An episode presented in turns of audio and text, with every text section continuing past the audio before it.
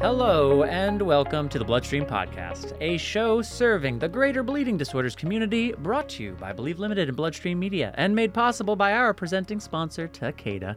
I am your patient advocate and host, Patrick James Lynch. And I am your healthcare advocate, nonprofit nerd, and other host, Amy Board, reminding you to please speak with a healthcare professional before making any treatment decisions. On today's show, we have Brendan Hayes and Heather Hicks from the National Hemophilia Foundation, and we are joined by Maya Bloomberg, a certified nurse practitioner, also known as the Heme NP. So we've got advocacy and clinical leads coming onto the program today. Stacked. It's stacked. We've got personal updates, it's Bleeding Disorders Awareness Month, all that and more on today's episode. Hey, listeners. Welcome to Bloodstream. It's okay, Amy. You're still kind of green. and I think once we have like a couple few months under our belt, we'll get into such a rhythm. It'll just seem like, you know, we've been doing this for years. I thought you were done. Uh, okay, listeners, as always, thank you for joining Patrick and I here on Bloodstream always. I'm looking around at the studio and I think probably all of that will be left in, which is horrifying. Hey, if you haven't already, please hit that subscribe button wherever you listen to your podcast and follow Bloodstream Media on social media. Maybe you can see more, you know, bloopers like that There's so much good stuff. We got on a- social. We actually got a lot of good stuff coming out on social, a lot of video from the things that happen inside the studio. So if you're an audio only person, you're missing Yeah, out. Go check missing out the socials. Missing out. Um, I also want to remind you, dear listeners, that the Bloodstream podcast is indeed made possible by our presenting sponsor, Takeda. Takeda believes in a world free of bleeds, which, Amy Board, so do I. Oh, for sure. Me too.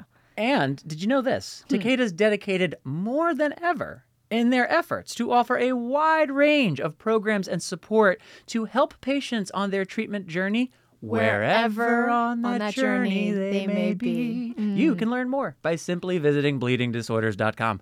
One more time, though, I doubt you need it bleedingdisorders.com. And for their founding and ongoing support of the Bloodstream podcast, I would just like to say thanks, Takeda. Thanks, Takeda. Amy Board, here we are. Happy Bleeding Disorders Awareness Month. It is Bleeding Disorders Awareness Month. Washington Days is going on in real time. You heard us talk about it. Right National Day of Advocacy. It is happening right now, the Yeah. 8th through the 10th in Washington, D.C. which is very cool. And we are gonna we're gonna have a few people from NHF on shortly, not necessarily to talk about that, but some other cool stuff going on. Um, but I wanted to start, Amy, by giving you a bit of an update on my ongoing journey with my left ankle. I, wish I wish we had like a little um like a theme song like da da da da da ankle or something like that. and now we I do. know. Keith loves that song, by the way. That was a big hit in the booth. It's big just, big hit in it's the just booth. such a bummer that that's gonna stay in. This is an odyssey. This episode is called "It's Staying In." Oh God.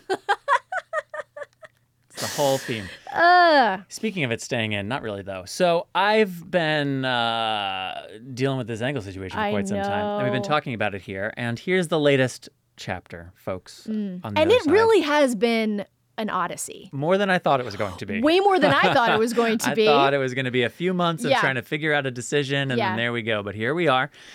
And um, the end of last year for me was extremely difficult. The beginning of this year was very difficult. And then two weeks ago, I got my latest cortisone shot after surgery in October, a platelet injection in November, a lot of pain and discomfort, and continued disability. And I have to say, as you've seen in this office, Amy, Yeah. the last two weeks, I'm moving around just fine. I know. I'm doing I'm doing great. I feel like it's years ago. I know. I know there's a ticking clock. I know it's like when you charge your phone before you go out to like the big event and you just watch the battery and you're like, I know at some point I got to stop streaming videos because I'm going to suck this battery life down.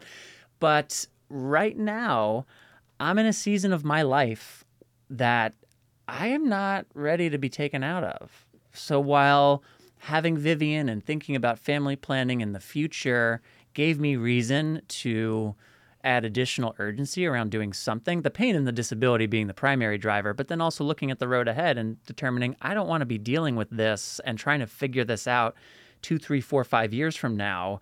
I think this is the time to do it. Well, things are true until they're not, because there's been some other life, personal, professional updates that have changed my decision tree and have given me new things to think about. And frankly, I'm not in a moment where I'm ready to be taken out of the game for two or three months, where I'm recovering, hoping that after three months I'll be able to get around on crutches decently. Like I was on a shoot for 12, 14 hours a couple of days ago on my feet the whole time, bopping around. You go there, you go there. Wait, no, back to one. Hey, okay, come and come, action. And I felt great. And I woke Yeah. up the next morning feeling, you know, sore and dehydrated. But those are normal production things. Yeah. I didn't feel my hemo stuff. Yeah. So, if hemophilia is going to prevent me from being able to keep up with this thriving season that I'm living in, Yeah. that's going to really emotionally rattle me because it doesn't have to. I can get by a little while longer on a course of cortisone shots, delay what I think is probably an inevitable surgery till I'm in a slightly different season. I don't think there's ever a great window for three to four months of recovery. I don't think that exists in any of our lives. But some windows are better than others. And right now, I don't have a good window ahead of me. I have a window that needs me as peak me as I can be. And right now, I'm pretty close to that.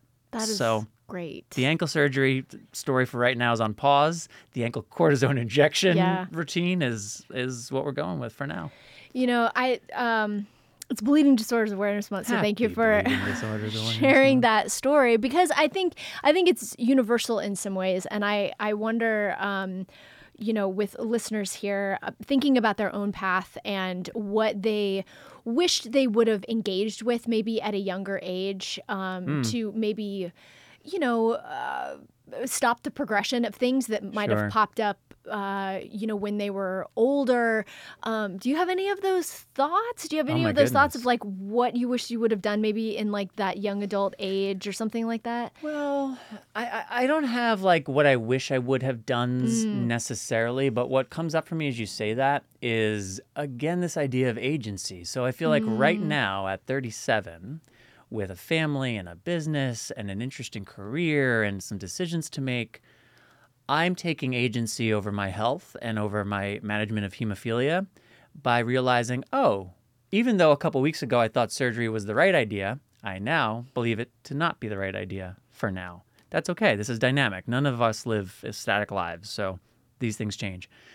When I was a 13 year old who no longer had an inhibitor, who was theoretically able to walk to the park and go play with friends for a while and walk home again, it was again my taking agency to say, Mom, I want to do that. And she would say, Well, okay, but if you go and play basketball for two, three hours, you know you're going to be doing damage to yourself. And you know that damage is life lasting. And she would have, you know, I've mentioned this before, she had a very real talk with me about that stuff. And I would say, Yeah, I want to, I want to go. I want to do it anyway. Because this, I have never, I have not been able to do this in my life so far. Yeah, yeah. And I'm only going to be a kid and a teen for that much, this much longer. Yeah. And I don't know how long this is all going to last. So I want to go play. I know what the costs are. So I'm glad I did. And I think what was similar then about what I'm facing now is just this idea of taking agency, knowing what is it that's at stake here? You know, what am I what am I striving for? What are the compromises I'm willing to make? Because we got to deal with this thing. None of us want to. Mm-hmm. I None of us want to manage hemophilia. But the truth is, you can either be proactive, right? And like get ahead of certain things, own your life, take agency over your life, or you can pretend it doesn't exist Right. and it will inevitably disrupt, interrupt, and otherwise throw off your life. Right. I don't want to live in that second category. I want to live in that first category. And I think there is, uh, you know, I, I have experienced this, but I think there is, you know, kind of this idea that if you engage with it or if you are proactive with it, it's really, um, it's going to take up a lot of time. You're going to feel like hemophilia is your entire life. And I actually think it's the opposite. If you engage with it proactively, um, I think it'll show up less and less as you go through your life. It won't um, affect some uh, life stages as much as maybe it it would have.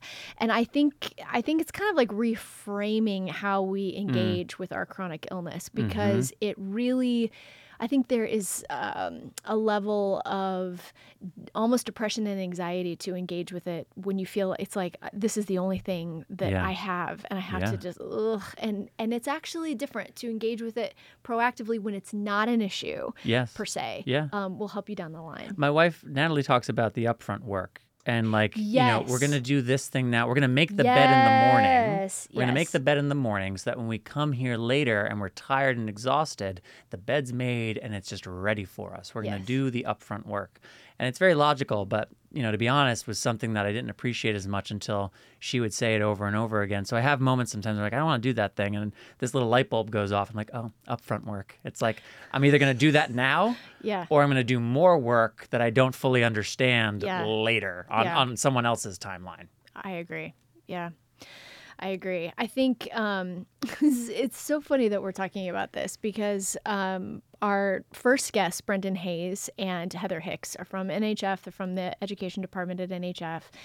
And, uh, you know, I think some of the work that the education team is beginning to do is looking into this almost in a way of how to, as a young adult, how to engage with your hemophilia, um, to learn more about it, to feel more secure, and I think to provide that agency that you spoke of in such a wonderful way. And they're piloting a program it's called Own Your Path, and it's for. Um, let me see, let me check my notes 18 to 29 year olds who have hemophilia A and are on prophy. And, you know, I just think it's uh, a program to engage with it, proactively engage and to take agency and ownership of your hemophilia um, so you can live um, a life that is untethered in a way that I just think is really lovely, which is which is really neat that they're um, you know they're they're thinking this way and they're designing programming this way. I think it's kind of cool. For sure. That's great. So you're going to hear about that coming up here in just a couple of minutes. And then after that, we'll have our interview with Maya Bloomberg, who is a certified nurse practitioner and goes by the moniker or handle on Instagram, the Heme NP. She has been for the last uh, year plus, and I won't step on too much of the story, but she's made quite a name for herself uh, online, on Instagram in particular, by making information about hemophilia and sickle cell disease primarily easily digestible, interesting, quick, and from the point of view of a clinical expert. So she's going to come on to talk to us a bit more about her inspiration, her, her background in bleeding disorders. That will come after the discussion with Brendan and Heather. And I have to make you aware, dear listeners, that this next segment is brought to you by Genentech. Always striving to further support the hemophilia community, Genentech offers several resources to assist patients and caregivers. Their clinical education managers, or CEMs, are part of your hemophilia community. They have years of nursing and clinical experience, offer one on one support, and can help you answer your hemophilia related questions. CEMs do not provide medical advice. If you have questions about your medical condition, contact your healthcare provider. Get one on one support from your local CEM throughout your entire hemophilia journey at talktoacem.com. And now, here's Brendan and Heather. Listeners, I am here with Brendan Hayes and Heather Hicks, both members of the education team at the National Hemophilia Foundation, or NHF, as we lovingly know it. Welcome to the podcast, Heather, and welcome back, Brendan. Thank you so much. Thanks so much, Amy. Heather, I think listeners know Brendan. They kind of uh, know, and obviously she's a member of the community. Heather, tell us a little bit about how you got started with NHF and uh, your role here in this program that we're going to talk about. Sure. Um, I started with NHF in June of 2022. I have a background in molecular and microbiology and also a master's in public health. I have been in the field of education as a teacher and an assistant principal, and also um, worked as a manager during um, the COVID pandemic uh, with a team of dis- disease investigators.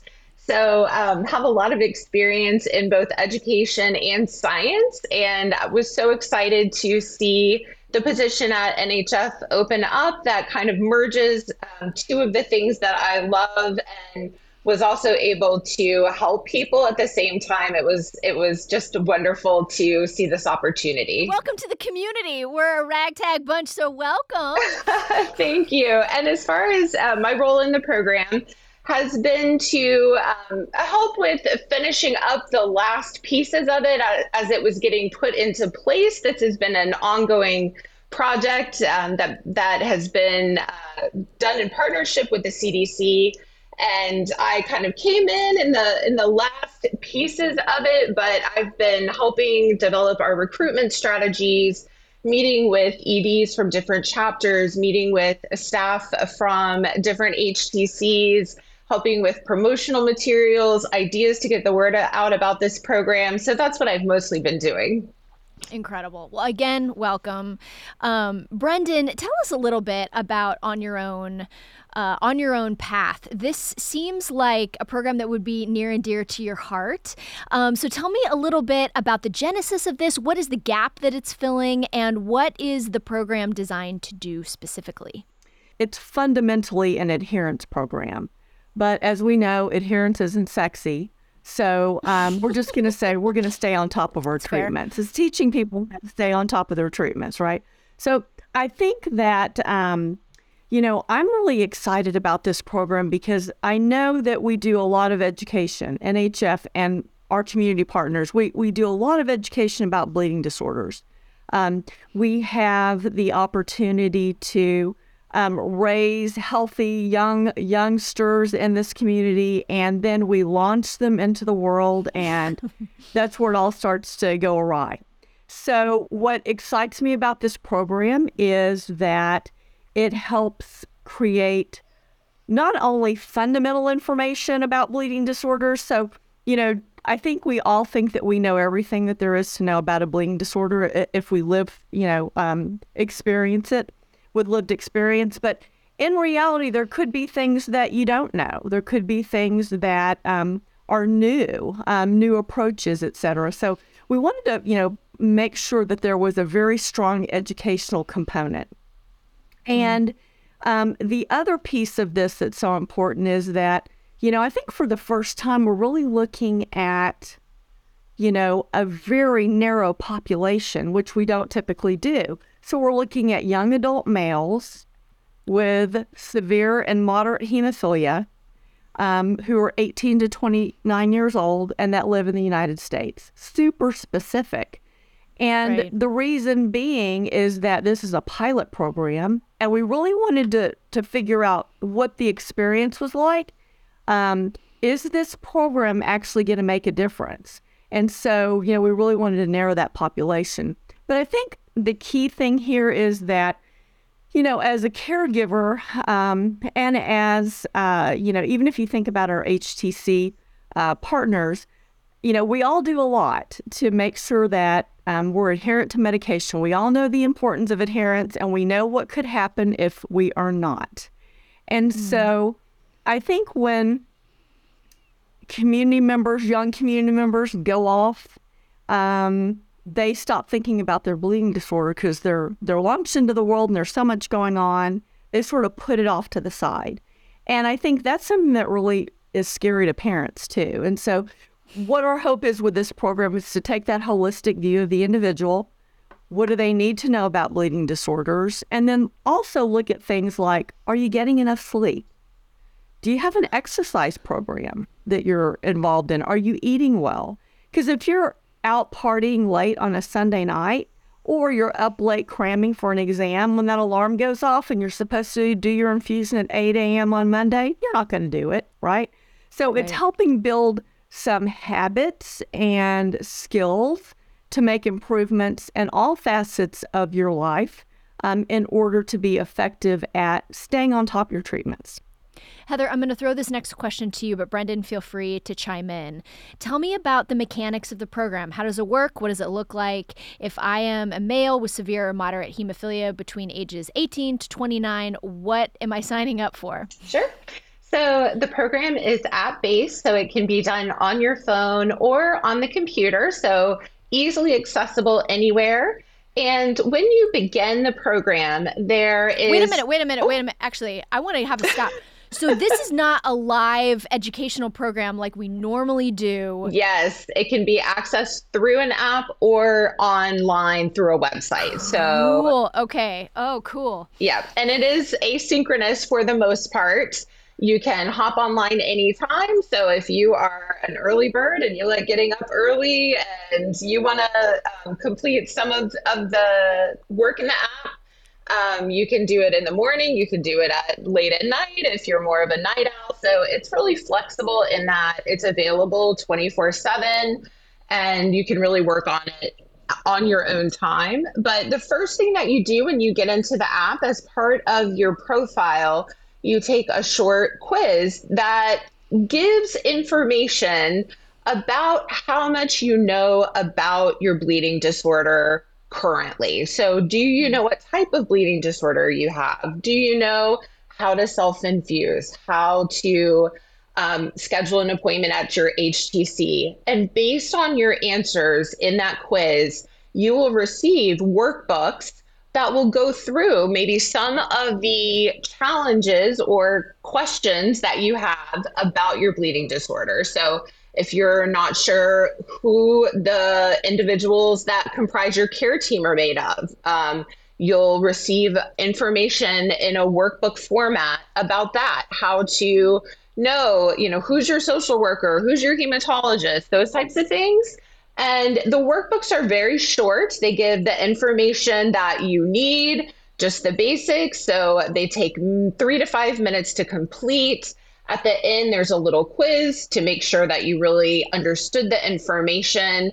And the workbooks are always available. So if you need to go back and reference something, maybe you it's time to your, order your medication and this is the first time you're doing it on your own and you remember you did a workbook about it you can go back and look at look at it and follow those steps to get that completed um, the app also has a health library on it and the Health Library has a wealth of resources for all sorts of things to help you stay healthy. So it has topics that are specific to hemophilia, and those can be accessed at any time. It includes information that is in the workbooks and also some other information that um, didn't make it into the workbooks, but is also important information that you may want to know about. So it's also available in the health library, and there are tons of articles and resources about nutrition,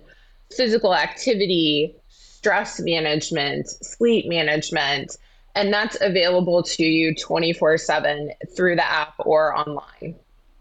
That's incredible. Brendan, anything to add? Yeah. You know, we partnered with a health app firm and so we're getting to benefit from all of this research and work they've done with other types of diseases and disorders. And so they've built this massive health library, like Heather um, explained.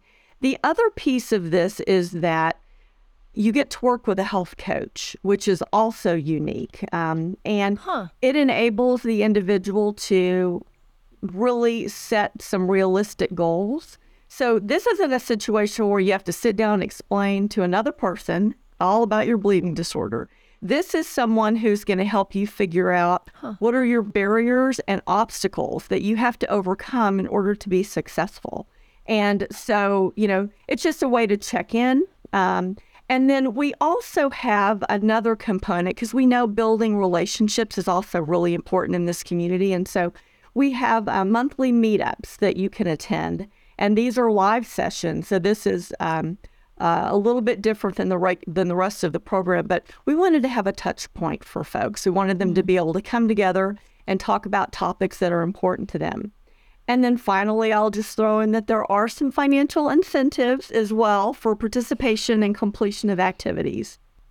I was gonna ask if there. I was gonna ask. oh, that's great. Well, let, I, let's go back to the health coach. That is that is really interesting. Is that a is that live like a like a zoom you know web meeting that they have like a certain amount of like coaching sessions if they sign up for this program tell me about that absolutely yeah there you know there there is a live component and then there's also a check-in you know so mm. they're going to text you and how's it going any questions for me um, if they see that you're not completing your um, you know your stuff they're not going to yell at you they're going to say hey is everything okay um, is there anything I can help with?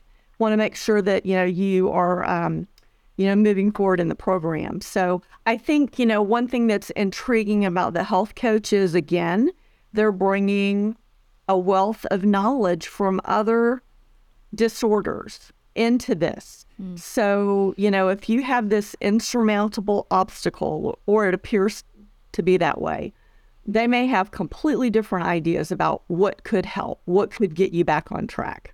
Heather, how long does the program last? When you sign up, what is the commitment that you're signing up for? So the program is designed to last for six months. Um, you have a full year um, access to the app, but for six months, you will have the monthly meetups and um, the coaching sessions and that is when you're really going to be focusing on completing those workbooks. And Heather, is it a rolling um, enrollment? So um, there's not like a fixed. Okay, Correct. so you can kind of so sign up whenever. can sign up anytime. Yes, that's terrific. This sounds like such a unique program. I'm really interested, maybe, to have you guys back in a year to see how uh, how it went, what you learned. This this sounds really encouraging. Um, Brendan, uh, tell us where folks can sign up, get more information. Where can we send folks to learn more about Own Your Path? The best way to to reach out to us is through the email address own your path at hemophilia.org. That's going to get you in touch with Heather and I and then we can answer any questions and get you referred to the health app company to get started. Um, I also wanted to mention, Amy, that this program is confidential. Um, while NHF is administering it, so to speak, you know, we're getting things started. I'm not going to know what John Smith is doing in the program. That's between John Smith and his uh, health coach. And if he chooses to communicate with his hemophilia treatment center about what he's learning, what he's doing, he can certainly he has the ability to pull them into his circle of care.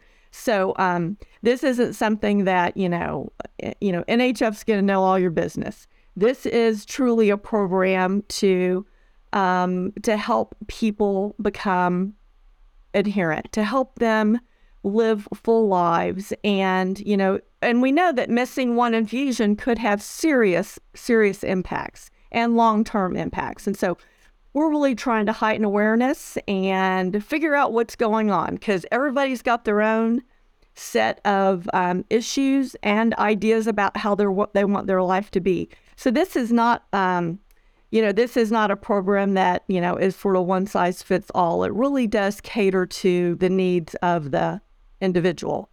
And, you know, one last thing I just want to throw out here too, Amy, is that, you know, um, for those of you in the community that know me, I do have two adult sons with severe hemophilia. And man, do I wish this program was available when they were, when I was kicking them out of the nest. I think oh. um, for me, uh, it was really scary to think, you know, we've worked so hard to make sure they have great, healthy joints and they, they're doing their infusions on time and all that stuff, right? Well, when they leave the house, you know, we don't know what, what happens. But I think what's really cool about this program is that it really does, um, you know, really focus on increasing um, independence as well, and and helping mm-hmm. them take ownership of of all of their all of the all of the things that they need to know around, you know, adequately and effectively managing their bleeding disorder. So um, it's mm-hmm. something that we're really excited about. And I think from, you know, from a caregiver's perspective, you know, there's certainly a lot of programs in place for to transition. Um, mm-hmm. You know, as you're moving from high school into college or you're graduating high school and you're moving out, right? There are all these programs. Um, and this one being that it's six months, it sounds like a really long time, but in reality, this is all about behavior change and building habits, and mm-hmm. that takes time and that takes mm-hmm. you know structure and a, and a, support system. And that's why we're really excited about this program and um, really want to thank the cdc for partnering with us on this and helping us make it happen. What an endorsement. Brendan hayes our one of our most treasured hemophilia moms in the community. Oh, thank, thank you, you, so much, y'all. Brendan, as always, um, thank you for uh, sharing your story and sharing the work that you're doing at NHF. I love following what you're doing. And Heather, again, welcome to the community. Thank you. Um, y'all, listeners, if you are interested in Own Your Own Path, please uh, check out the email that Brendan mentioned, own your own path at hemophilia.org, and we will have that in the program notes. And again, thank you so much for being here, and we look forward to hearing about the program maybe in a year. That sounds great, Amy. We're really excited. As, as we mentioned, this is indeed a pilot, and we are hoping to definitely roll this out to other groups um, with bleeding disorders, whether it be people with VWD, von Willebrand's disease, or uh, women as well. So uh, that's that's something that we're really excited about. So once we show success, we'll be able to roll it out to a larger group. Own your path at hemophilia.org. Listeners, I think I screwed that up the last time, but it will be correct in the program notes. which is all that you could, you're not going to write it down from this you're just going to click. So anyway it will be correct on the program notes. Again thank you heather brendan. Hope to talk to you soon. Thank you Thanks so much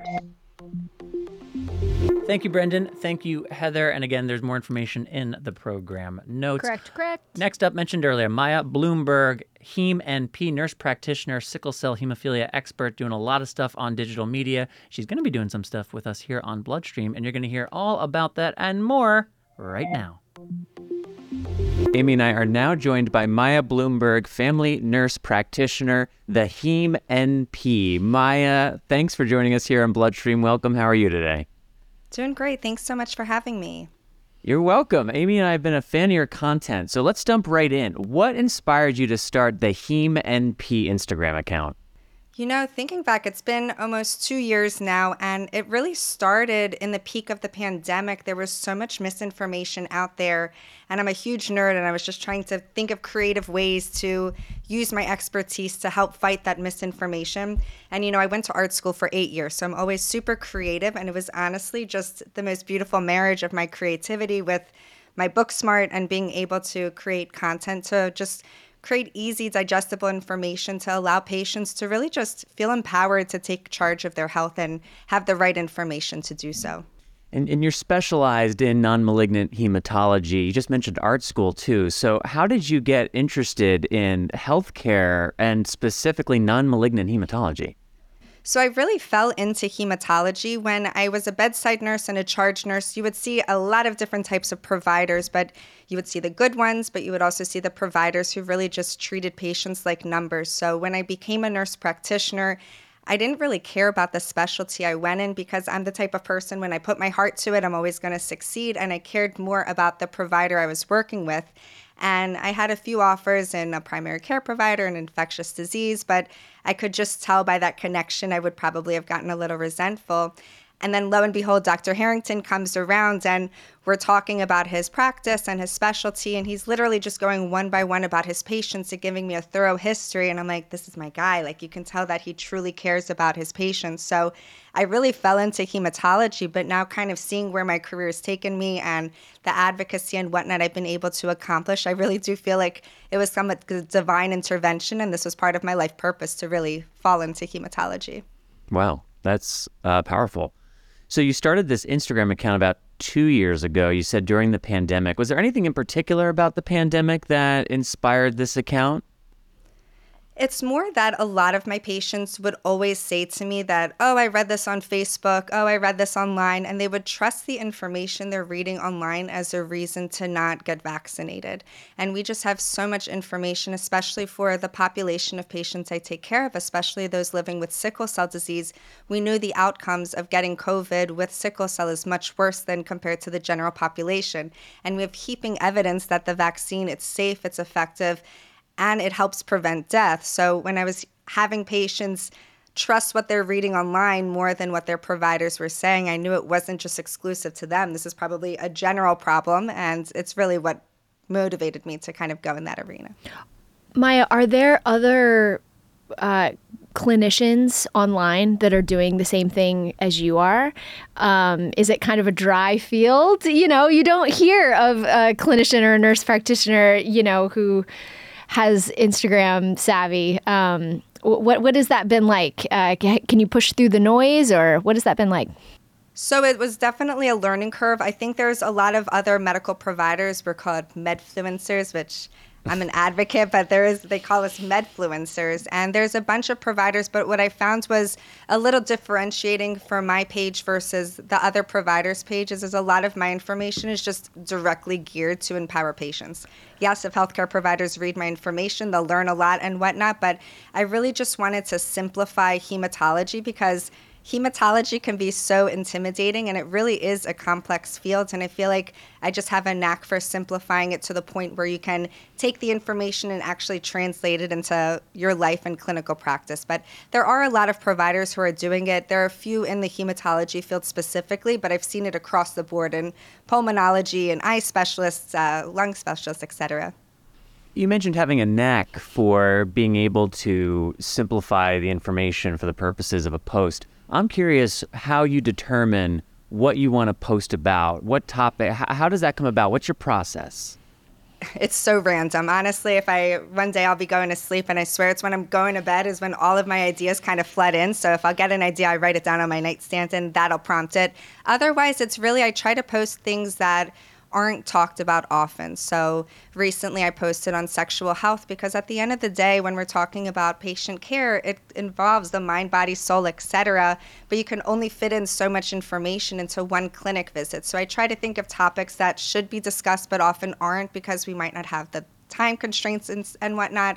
I'll also choose topics that just are frequent conversations that I'm having in clinic with patients that I want to just spell out into the world. When it comes to hemophilia or sickle cell, there's a shortage of providers that really are specialized in that area. So I feel like just the small details, even just as much as family planning or what it means when you're getting pregnant, or if you want to become preg- pregnant, I try to think of what those hot topics are that I get asked often in clinic and kind of translate that into my posts.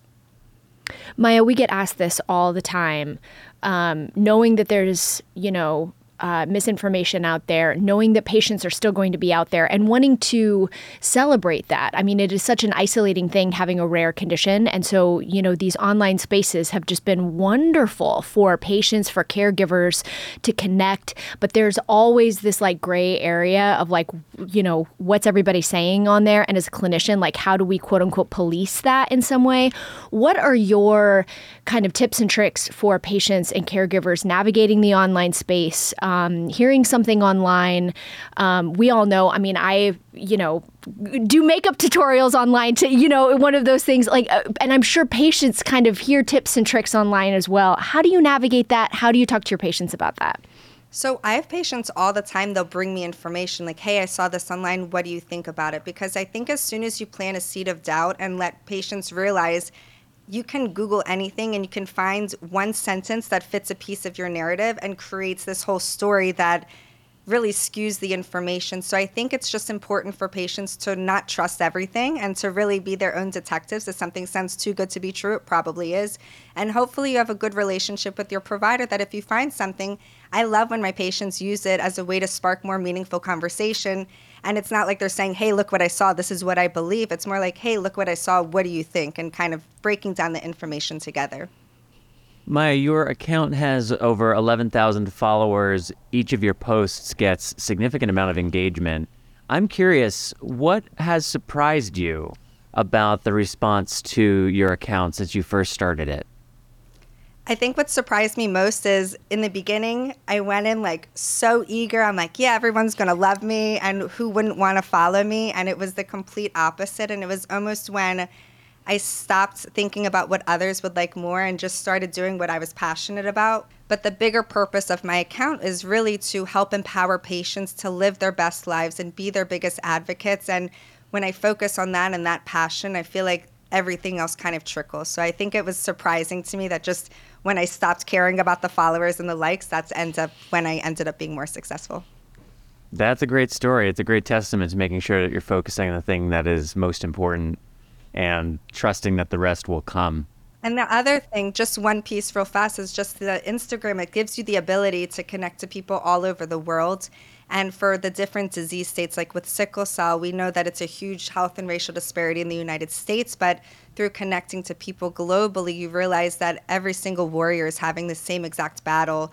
And even in the areas with the highest prevalence, it's almost worse in Africa, which has the highest rates, and they don't even have basic access to newborn screening and to life saving treatments. And for hemophilia, for example, when you think about access, and I'm connecting to people in India or other people who reach out to me, like, hey, I just started on this clinical trial. It's been really exciting to just engage and connect to people all over the world and kind of hear how the standard of care and different treatments vary as well.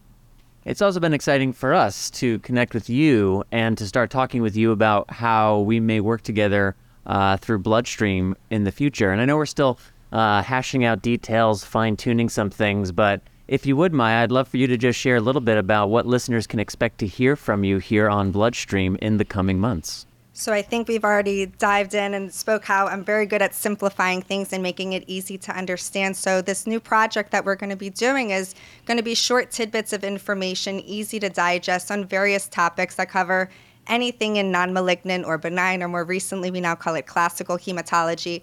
And that covers uh, hemoglobinopathies, which sickle cell and thalassemia falls under. It covers bleeding disorders like hemophilia and von Willebrand disease, covers iron overload, it covers clotting disorders, platelets, etc. So we have so many different things that we can talk about, and the goal is to kind of just break it down in short, digestible videos. So again, you can take this information and just be able to live your best life. That's fantastic, Maya. Well, thank you for everything that you do for the community, and thank you for the willingness to partner with us on Bloodstream. And I'm excited to see what we're going to be able to do together here in the coming months. And thanks again for today and having our listeners get to know a little bit more about you and your story. I imagine we'll have you back on down the road to hear uh, how this project we're doing together has gone, what else you're learning, and as we continue to see advances in treatment and care and hemophilia and in sickle cell and so forth to check in with you about what are you noticing or what gaps are st- still exist. I think this will be a fun ongoing dialogue for Amy and I to be in with you, and the listeners will benefit from that. So thank you, and we will talk to you again very soon. I'm just as excited. Thanks so much for having me. Thank you, Maya. Thank you, Brendan. Thank you, Heather, for contributing to today's episode. And thanks again to Takeda, our founding and ongoing supporter, as well as to today's episode sponsor, Genentech. Uh, we are back again March 24th. It will still be Bleeding Disorders Awareness Month, so we will probably mention that, Amy. But what else might we mention on the episode coming out on March 24th? Blood brother John Christian joins us. He's from the Colorado community, so what?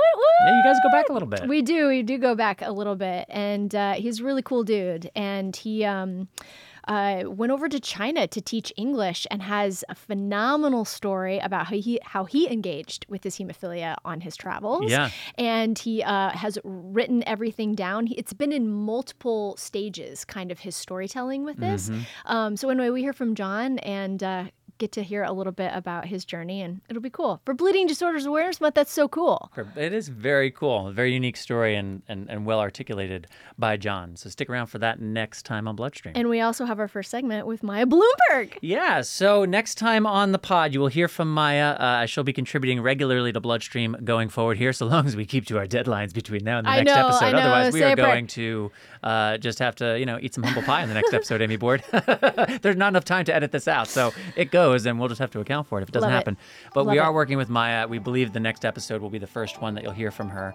Uh, so March 24th, mark your calendars. And with that, that is all for this episode. As always, listeners, remember to subscribe, listen to, and share episodes of the Bloodstream podcast with friends, family, and colleagues. And if you have a loved one in the bleeding disorders community with a story that you think is worth sharing, contact us, mailbag at bloodstreammedia.com.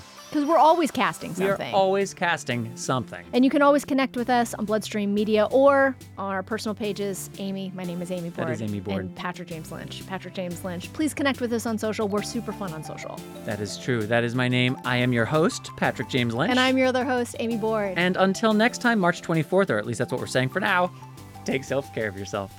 Bye, everybody. bye bye.